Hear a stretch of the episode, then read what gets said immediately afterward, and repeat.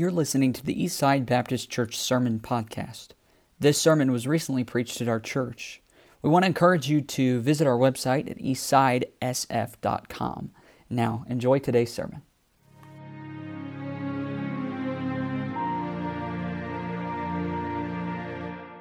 You know, when you read through the Bible, uh, I hate to say it, but every now and then you're like, you know, I've got that schedule out in front of me I've got to get to for the day. And, and I also, but I'm going to read my Bible and I'm going to get my devotions in for the day. And you run out the door and hope for, hopefully your conscience feels a little bit better. I hate those days. But I love the days when you're reading and God starts to do this to the heart and just kind of poke around and, and show you that this is you're the one I want to talk to you about today. I, I don't want you to think about what's coming up at work. I don't want you to think about what you got to do later when you get home from work. I want to, I want to talk to you about some things concerning you. And this is one of those passages of Scripture that uh, God used in my life to help me and to encourage me and to, to kind of bring me around into some areas that um, I needed to be mindful of every day when I have my time with the Lord. And hopefully, God can use this with you as well. So, we'll be in the book of Luke, chapter 7. I believe we stand when we read, okay? Let's go ahead and stand if you're able to. If you're not, we understand that. Luke, chapter 7.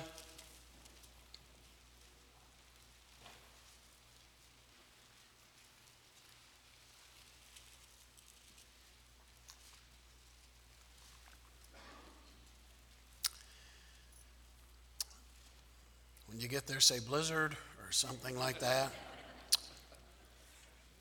Luke chapter 7, I want us to look at, uh, we're going to look at a couple of verses. We'll jump around till I get down to the text, but I do want to remind you of a couple of things. Um, notice in verse 2 and a certain centurion's servant who was dear unto him was sick and ready to die. Do you remember that story? Uh, Jesus was on his way to heal him. He comes out and says, Really, uh, you know, you don't need to come in, just say the word. And, and he could be he would be healed. And he did. They went back to the house, and there he was, healed up. Let's see, drop down to verse 17, if you will. And verse 17, and this rumor of him went forth throughout all Judea and through, throughout all the region round about. I mean, you walk into a city called Nain, and there's a funeral procession taking place, and you walk up and touch the, the casket, and tell the young man to arise. What a funeral service that was. Now, that's going to happen again one day. There's going to be more than one body. Amen. Jesus is going to do that for everybody in the grave. But that was an astounding day. Uh, that, that rumor went uh, throughout the region. Go down to verse 30 now. now, I want you to notice, in spite of a whole lot of miracles that these guys had just seen, things that should make you stand there with your mouth open, listen to what verse 30 says. But the Pharisees and lawyers rejected the counsel of God against themselves being not baptized of him. Basically, as you know, the Pharisees and the scribes, they were not fans of Jesus and they did not like him. Every opportunity they could find to try to condemn him or put him down or at least try to put him in his place they, they were trying to do that. So that brings me down to verse 36, and let's get started in the text where I'd like for us to be. So in verse 36, which surprises me, and one of the Pharisees desired him that he would eat with him, and he went into the Pharisee's house and sat down to meat. And behold, a woman in the city, and notice how God chooses to describe her, which was a sinner when she knew that Jesus sat at meat in the Pharisee's house, brought an alabaster box of ointment, and stood at his feet behind him, weeping, and began to wash his feet with tears, and did wipe them with the hairs of her head, and kissed his feet and anointed them with the ointment. Now, when the Pharisee which had bidden him saw it, he spake, and look at the wording, within himself. In other words, quietly so nobody else could hear. He said within himself, saying, This man, if he were a prophet, would have known who and what manner of woman this is that toucheth him, for She is a sinner. And Jesus answering said unto him, Simon, I have somewhat to say unto thee. Now, not realizing Jesus read every word in his, in his mind. So here's, here's what he says. And he saith, Master, say on. Sure, you got something you want to say to me? Sure, go ahead. Verse 41 There was a certain creditor which had two debtors. The one owed 500 pence, and the other 50. And when they had nothing to pay, he frankly forgave them both. Tell me, therefore, which of them will love him most? Simon answered and said, I, I suppose that he to whom he forgave most. And he said unto him, Thou hast rightly judged. Now he's going to hold up somebody now that fits the example he just gave, okay? Verse 44. And he turned to the woman and said unto Simon, Seest thou this woman? I entered into thine house. Thou gavest me no water for my feet, which was custom in that day, by the way, for them to do. That was just common hospitality. Thou gavest me no water for my feet, but she hath washed my feet with tears and wiped them with the hairs of her head. Thou gavest me no kiss, but this woman, since the time I came in, hath not ceased to kiss my feet. My head with oil thou didst not anoint, but this woman hath anointed my feet with ointment. Wherefore I say unto thee, her sins, which are many, are forgiven, for she loved much. She demonstrated it, in other words, in that way. But to whom little is forgiven, the same loveth little. And he said unto her, Thy sins are forgiven. And they that sat at meat with him began to say within themselves, Here they, here they go again. Who is this that forgiveth sins also? And he said to the woman, Thy faith has saved thee. Go in peace. I think that's such a wonderful story. And it touches my heart.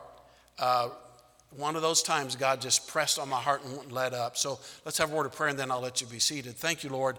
Sure is a blessing to be here today. What an honor that I could be back here, uh, not just in the house of the Lord, but back at Eastside Baptist Church. So good to see so many familiar faces, but also at the same time, so many new faces that you've brought here. We just want to take the time, Lord, if we could just bow at the feet of Christ and just tell you thank you for what you've done for us. You've been so good to us, Lord. We, we haven't deserved any of your goodness, but you've been so good, and we just say we love you now. Would you bless the preaching of your word, and we'll thank you for it in Jesus' name. Amen. Amen. You can be seated. I know this illustration has been used a lot of times, but it's so fitting for uh, what I want to share with you this morning, kind of to kind of lead into uh, the message this morning. Uh, um, the church, uh, I don't even remember where, where the town was, but there was a church, and people were making their way into church, and all the ladies are coming in, their hair is all fixed just right, and got the little kids come walking in in their uh, cute little dresses and and the little boys all dressed up and slid their little tie up nicely, and, and everybody's looking so churchy, if you know what I mean. Uh, and as they were coming in, what had become so disgusting to them was a homeless man had made his way and was sitting uh, on, the, on the steps. And um, it was interesting to watch the people treat the homeless guy, how they treated him and make the broad circle. Some, some said, Hi, good to see you. And uh, others, for the most part, just made their way in and hoping one of the deacons would go take care of the homeless guy and, you know, move him on to his way wherever he needed to be. And then, as the service began to start and uh, everybody's looking around and ready for things to get going, of course, if you're familiar with the story, um, the homeless guy comes walking down the aisle and everybody's acting like our pew is full, can't sit here. And then, as he got closer to the uh, platform, uh, somebody's looking around like someone needs to stop this guy. And he gets up to the platform, and again, those of you know the story, took off all his garb and stripped down to what he was wearing truly for Sunday. And there stood the pastor of their church who had disguised himself uh, to make himself look like somebody that lots of people would not want anything to do with. And um, I can't say that I have never had a thought go through my mind when I've seen certain people or wondered, you know, I guess I'm not going to go into what I said about those people in my heart, but I think we've all had that judgmental kind of a spirit. We've seen people in certain circumstances. How about happening here at church? Uh, we've seen things happen, and our human nature is so easy to cast judgment on what we just saw. And yet, we don't know the whole background of the story. We don't know what happened just prior to. We don't know what's going to take place later on. And even if you did know the story, it would not be right for us to sit and cast judgment and be critical of some people about what you may, what may disgust you. Let's pause for a little amen there. Yeah, because that would apply to every one of us. Not supposed to, uh, not supposed to do that. So we get into a story here, and boy, it does. It is fitting for a, a gentleman, a, a, Pharisee that's in our, our story here. Let me bring out some of the thoughts and the points that God spoke to me about. I see the woman that came walking in, and I want to call her. I want to call this point the determined drive of a forgiven sinner. My belief is is the woman was already saved when she came in. I know I've read different commentaries. Some of them say, well, she got saved right then and there, or uh, as she came inside. But others say what I believe with all my heart. I think she already got saved and was coming in to demonstrate the love that she had for the Lord. So, so this scene takes place, think about this now, in the house of a Pharisee. My, um, my cousins lived four doors down from us in Ohio, and uh, their mom's name was Norma. And uh, I always was so intimidated when I went in their house. We had a decent house, uh, but Milton and Norma's house was immaculate. And I would go in, and I was just, even as a little kid, afraid to run through the house like my cousins were. It was just an environment that I felt uncomfortable in. Uh, can you imagine this woman who was a sinner? Now, you can only imagine when God takes the time to describe a woman like that, what she probably was. My guess, probably a, a harlot in the street. Now, she walks into um, this Pharisee's house. And if you remember who the Pharisees are, let, us just take a little bit. Um, these were the guys that followed the law to a T. They were part of a brotherhood. Uh, they would enter into this brotherhood by, they would take a pledge, and there had to be at least three witnesses in front of them, that they would spend their entire lives observing every detail of the scribal law. So that's what they were intended to do. And so, can you just imagine when um, this woman comes walking into the room, knowing she is that lady of the street, how their antennas went straight up and all of their criticality of what they had been taught and what was so wrong about her how, what they must have began uh, thinking about her. But can you imagine what it had to be like for the woman with her previous reputation to come into a room like that? I really stopped and thought about that. What did it take for her to come walking into that house of the Pharisee and then to have Jesus there? What must have been going through her mind? So stay with me on this thought. I really believe that the awkwardness of coming into this Pharisee's house was overcome by her overwhelming love for the Savior. I really do. It could have been a little bit intimidating to some, but not to this woman. But uh, I believe because she was only focused on one person. So when she came into the house of the Pharisee where Jesus was, she, in her mind, was not coming into the house of a Pharisee. She was coming into a room where Jesus was. That's what was in her mind. By the way, would do us a lot of good if we'd come into church that way. Yes, we come into the house of God to come here because this is where Jesus is. This is, this is not where, you know, so and so has said this about me or this person has acts this way toward me you know, if you can get your eyes off of who you deem to be Pharisees in your church and walk into the house of God and say, I've come here to focus my attention on one person, you'll do a whole lot better during the service and for the message that God has for you. So it's highly possible. I really believe it's possible. I, I can't prove this. Maybe she had seen the centurion servant healed from a distance. Maybe she was in the background when the widow's son was raised from the dead at Nain and watched that woman walk home with her son, arm in arm, rejoicing at what had just happened. Uh, and if you read the entire chapter, you'll find that Jesus uh, healed the blind, the, the deaf were able, uh, made to be able to hear, the lame were able to get up and, and walk. It's possible that she had seen all of those things. And you know what? It's very likely that she might have heard, after all those things, she might have heard Jesus say something like, Come unto me, all ye that labor and are heavy laden, and I've got rest for your soul. And it's possible that he looked her in the eye knowing who she was and how everybody else um, wanted to push her aside and how Jesus so loved those kind of people. I love the story. He came down from the mount and the leper comes running up to Jesus. And everybody else probably, uh, you know, scattering. And yet Jesus goes up to him, takes him, and says, I will heal you. Jesus is looking for the person that wants to know about Jesus, Amen. wants to be genuine about knowing the Lord. Yeah. So think about this with all the weight of her dark, and sinful life bearing down on her. And just stop and think about it, guys. Just stop and think about all the memories that Satan likes to throw in her, in her mind and, and all those things that reminded her of how bad a person she had been. We know what that's like, don't we? We know what it's like when you, you think that Jesus might be trying to talk to me, maybe try to use me, or the pastor's preaching a message about surrendering to God, and the devil comes along and hops up on your shoulder and whispers in your ear, Yeah, but you remember what you did when, and you know what your life was like before, and on and on the devil can go. And I've got an idea with all the weight of her dark and sinful life bearing down on her, she had come to Jesus and having nothing to pay him, if I can go back to the example Jesus gave. He just frankly forgave it all. Amen. You ever had a time in your life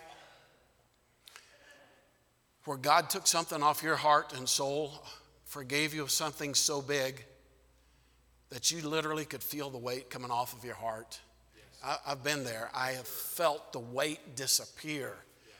And that had to be something like this woman felt and she no longer felt guilty. All she could think about was the one who had done this for her. And honestly, the Pharisees had no bearing on her. And she was just coming in, overwhelmed with the kind of love that that man had for someone like me. And she had to get to him. So when she knew and had watched him and saw that he had gone into the house of the Pharisee, she knew she finally had the opportunity to somehow show the great gratitude for what he had done for her. And she couldn't wait to get there. Stumbling over the Pharisee, I, have got an idea she may have stepped on his toes or something, could care less. She was making her way to Jesus. And if, and if so, she's driven with that overwhelming love and gratitude that drove her to wash Jesus' feet with her tears you know, what a lesson for the weak and beggarly Christian who may not feel worthy of approaching so lofty, so holy a God as Jesus. And I, I just want us to be reminded we need to know that Jesus welcomes us. And his love surpasses any human feelings of our unworthiness. Guys, take the worst thing you can think about yourself and, and stand it up in front of Jesus. He still loves you and He'll forgive you of all of that and wants you to, to be one of His children and, and to serve alongside of Him. By the way, you say, well, she couldn't have felt very worthy. Well, let me just say something. We don't approach Jesus on our worthiness anyway. we approach Jesus on his worthiness and what he's done for me. It's his robe of righteousness. It was nothing that I was able to assemble, he did it all for me. And so I approach God on the worthiness of the Savior, Jesus Christ. You know what's amazing to me? It's amazing the people that won't come to an altar to love on Jesus or to make some decision for the Lord, all because of what somebody else might think of me, or because of what someone has said about me, or because what they know about me, or what my spouse knows about me, or my children know what I'm really like, and, and, and uh, God touches your heart during a service and the pastor's preaching a message, or you're reading the Bible and God begins to speak to your heart, and you just feel like I, am not, I'm not worthy. But you've been made worthy by the blood of Jesus Christ. And if you know the Lord as your Savior, friend, you're clean as you'll ever be in your life. Jesus has done that for us. So get this this woman came to Jesus with all eyes on her. Everybody in that room staring at her. So she came into the room with all eyes on her. But again, she was not concerned with who was watching her, but rather with who she had her eyes focused on. Man, that was such a lesson for me. Uh, to stop and think about, and in the ministry, being around groups of pastors, the comparison that takes place. And nobody has to say anything to you. Like, how big's your church now? Or, or how many did you have saved last year? Or how many did you baptize? It's just a spirit that can be in the air. And I could never stand that. And when I would learn to get my eyes off of what brother so and so, what their church may have done, or what ours did or did not do, and I just got there and got my eyes on Jesus, is when things began to change and my heart just began to melt. And my appreciation and love for the Lord was truly focused. Let's look at the judgment of the Pharisee. Drop back down there in verse 39, Luke 7, and look there in verse 39. Uh, now, when the Pharisee which had bidden him uh, saw it, he spake within himself, saying, You know, this man, if, if he were really a prophet, he would have known who and what manner of woman this is that toucheth him, for she is a sinner. Okay. So now we got the judgment of the Pharisee. And the Pharisee was questioning even the validity of Jesus, whether he was really a prophet of God or not, because of his tolerance for this sinner woman. So, in his mind, and according to his laws that he had his antennas all you know stretched out for and he knew in his books that when he touched that woman or she touched him he's defiled He's no longer worthy of any kind of his uh, spiritual duties, okay? But this was much more, guys, than a prophet. This was the Savior who had come to seek and to save that which was lost. Praise the Lord for that. And she, she was exactly who he wanted to be there. I love that. I know in his heart he was looking around, just waiting and saying, She'll be here in a minute because I know she's coming. And she's exactly the kind I want here. Amen. So I don't know if you're visiting today. I, I don't know if you're, you're a regular member. Well, I know some of you are. But I don't know what it feels like when you walk into a auditorium like this and see a group of folks. We're all, again, we're in our Sunday best. I want to tell you, you're exactly who Jesus wants to be here today. He was waiting for you. And I believe He's in this room. And loves you with all of His heart and couldn't wait that you would show up for church today on a cold South Dakota winter day. But He knew you was coming. Yes. Yes.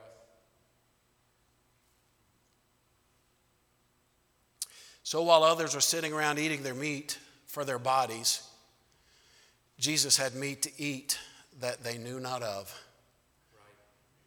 He had something that went a lot deeper than the meal the Pharisee was giving to him.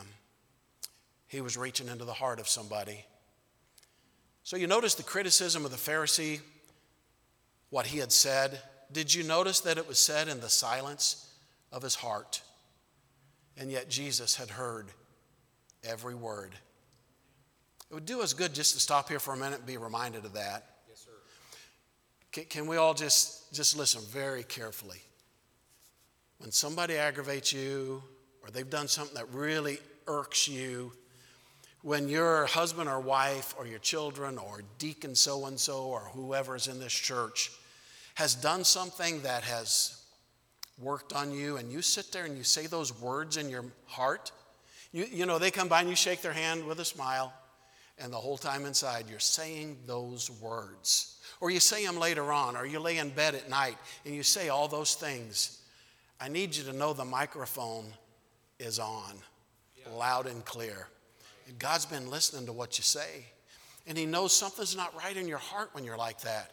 He knows there's something that has probably gone on in your own heart where you probably have been hurt yourself, or somebody said some things that have been devastating to you, and you've not learned how to find healing by the blood of Jesus or by the grace of God. God's listening to everything we say. We might want to take notice of Matthew 12 36, but I say unto you that every idle word that men shall speak, they shall give an account thereof in the day of judgment. For by thy words thou shalt be justified, and by thy words thou shalt be condemned. Right. I looked at um, Ezekiel 11:5. Listen to this wording. God says, "For I know the things that come into your mind." Here's His words: every one of them. right. He doesn't miss a thing, and listen to everything you're saying all the time. So, be sure to gauge what you allow your mind to think about others who are just trying their best to stumble through Christianity and do their best to love the Lord. Hey, you haven't always been at the level of growth you're at. And somebody was really patient with you while you were stumbling around, hurting somebody's feelings, and they loved on you. And it would do us good to be mindful of that. Look at the lesson from the Savior. We found it there in verse 40 to 43. And Jesus answering said unto him, Simon, I have somewhat to say unto thee. And he saith, Master, say on. There was a certain creditor which had two debtors. Notice the scenario now. The one owed 500 pence and the other 50. And when they had nothing to pay, you ought to circle those words nothing to pay. He frankly forgave them both. Tell me therefore, which of them will love him most? And Simon answered and said, I, I suppose that he to whom he forgave most. And he said unto him, Thou hast rightly judged. So Jesus poses this scenario where this creditor had a couple of debtors, owed him money, and let's say, for instance, uh, one owed him 500 bucks and the other owed him 50 bucks. You can imagine that. Uh, the guy comes up and says, I need you guys to pay up. And they pull their pants pockets out. They have nothing in their pockets, nothing in their account. And uh, he looks at him, he sees the, the look on their face. He's like, Guys, listen, you know, think about this later on, but for right now, I'm going to forgive you. I'll forgive you of all this debt. So the guy that owed $500 and the guy that owed 50 bucks were both forgiven of it all. Okay. So, uh, Let's, let's do something here today. I want to determine in here who the greatest sinners are. You can point if you want to. Just kidding. uh, so let's call the greatest sinners the heavies. And then those who are lesser sinners, the lightweights. And how should we uh, do this? Let, let's say we do this. All the heavies, in other words, all those who think, man, I am one of the greatest sinners. I, if you just knew my life, man, oh man, I have a past like I don't even want to tell anybody. What we'll, what we'll do is have all the heavyweights come up here on the platform. Not now. You don't have to do this, all right? Um, but all the lightweights, and you guys, not too bad of sinners, grew up a decent kind of a life. You get to go and meet at Dairy Queen and have a wonderful time without all these heavyweights defiling your ice cream sundaes. Wait a minute, hold your place here in Luke. Let's go to James for a minute. Can you do that? James chapter 2.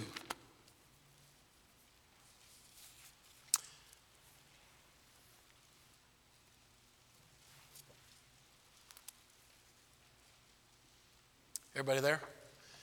Hear the pages rustling. James chapter 2. You want to read this verse out loud with me? And we're in verse 10. James 2 and verse 10. Read it out loud with me. Here we go, verse 10.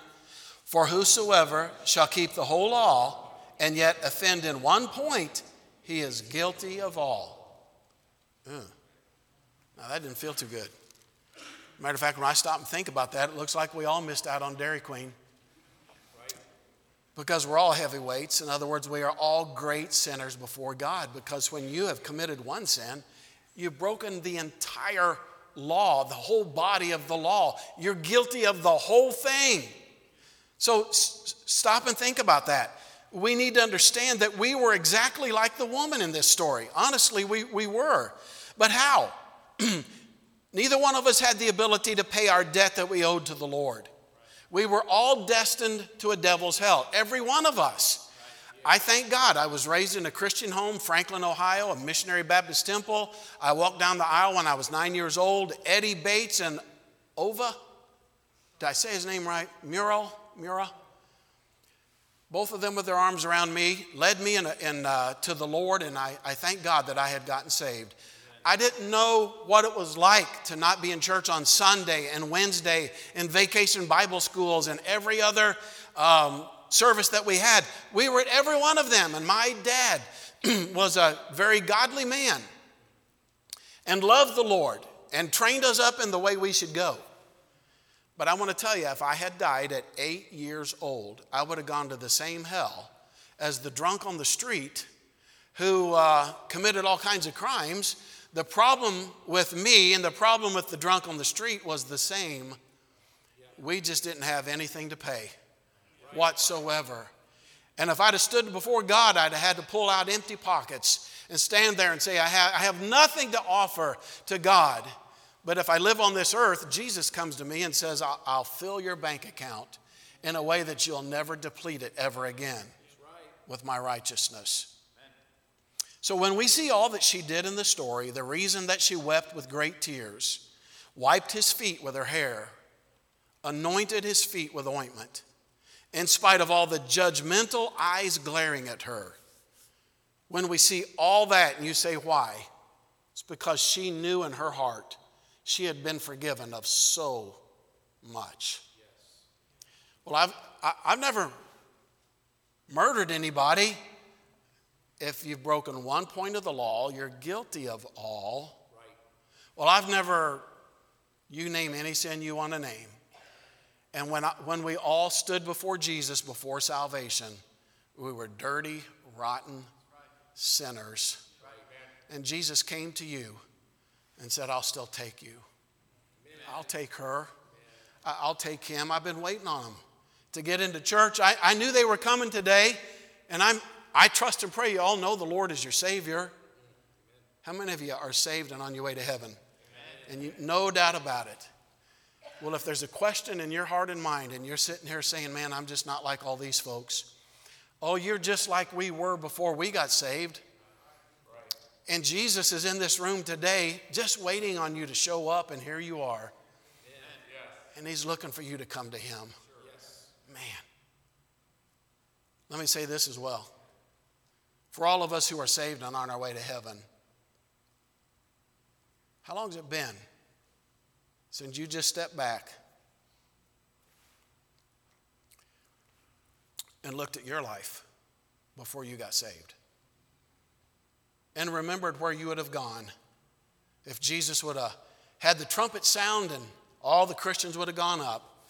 How long has it been since you stopped and realized I'd have gone to hell? And I'd have burned right alongside of the worst sinner on earth because I was just like him. And Jesus saw me Somehow he got somebody to come to me. Uh, somehow in one of those church services, God was patient enough with me and kept dealing with my heart over and over again. God lovingly and patiently kept tapping on my heart until I came down an aisle or till somebody led me to the Lord or somebody at my house loved me enough or somebody at work wouldn't let up. How many remember Wes Wendland? Amen. Wes Wendland. Anybody remember the yellow van? Remember the Bible on the outside of the van? It was all kinds of verses. And almost everybody in town knew Wes Wendland. And he was an alcoholic, a bad one. But he had a friend. And I love that little phrase. He had a friend that kept trying to witness to him, and Wes would swear him out. And he kept witnessing to him and over and over and over. And finally, one day in this gentleman's house, I wish I could call his name out. Does anybody here remember that guy's name? He was in his house and uh, witnessed to him one more time, and Wes began to cry. and he got down on his knees, and Wes told me, he said, I confessed every sin I could think of. And I said, Well, Wes, you just had to confess that you were a sinner and that I, I was guilty before God and God would have saved you. He said, Yeah, but I named them all. And I said, Boy, what a day that was, huh, for that other guy listening to those things, huh?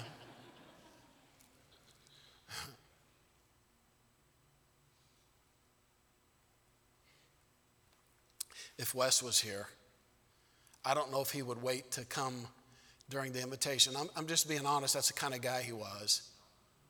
Yes. And would weep. Thank the Lord for what he had done for him. We need more Wes Wendlands in this world, I'm here to tell you. We really do. Right. When's the last time you just came and gathered around and just said, Jesus, I, I know you're not here physically where I could wash the feet with tears and dry it with my hair and anoint your feet with oil. But you know what Jesus said? Inasmuch as you've done it unto the least of one of these, my brethren, you've done it unto me. Well, I could do that if Jesus was here. That would be easy. Who wouldn't want to love on him and even wash his feet with my tears? But the people sitting next to you is Jesus to you. Yeah. Your wife, your husband, your children, and every person in this room. When you show an act of godly love to the people around you, Jesus said, You've, you've done that to me. So, how, how is it at home? How are you loving, if I can use, use it this way, Jesus at home? How you doing? Does he feel your expressions of love at your house, at your workplace, here at church? Because you love the brethren like this woman loved him. So when I finished up with this passage of scripture and God had dealt with my heart, it was, uh, it was an easy thing just to turn my heart to him. Say, man, you, you've done a lot for me. Yes. I just want to take some time and love on you. Really love you.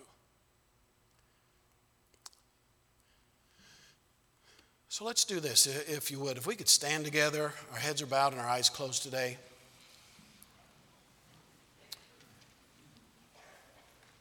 Every head bowed and every eye closed. And I, I would just ask um, out of respect for those around you and nobody looking around, could I just ask you a, a question this morning? Is there anyone here today that would say, uh, Brother Spencer, I'm one of those, if I died today, I don't know that I'm saved. I don't have that assurance in my heart. And I want what that woman had when she came to Jesus. I want that kind of love, but I I'm, I don't think I'm saved today, and I just would appreciate, would you just keep me in prayer? Now, no one's looking about, but friend, would you slip your hand up just real quick and right back down? Because I'd love to be in prayer for you. Thank you, friend. Thank you. Is there somebody else I just don't know for sure?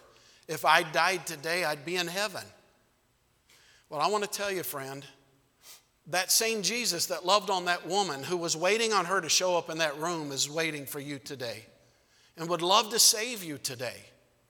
And I would just say to the Christian here today if it's, if it's been a while since you've come to the Lord and just bowed down and said, You know, God, it's been a while since I told you how much you mean to me and how much you've uh, done for me. And I just want to tell you, you mean the world to me today. I, I would challenge you uh, when we begin to sing here in just a moment that you'd let God have his way.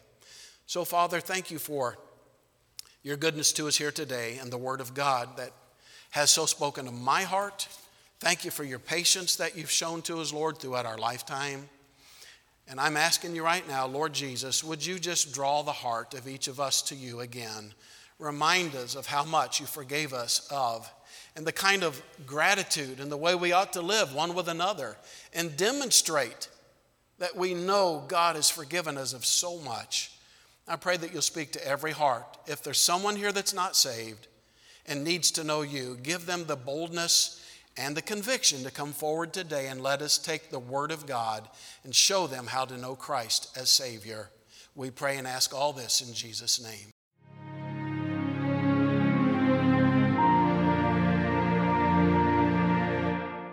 We want to encourage you to visit our website at eastsidesf.com.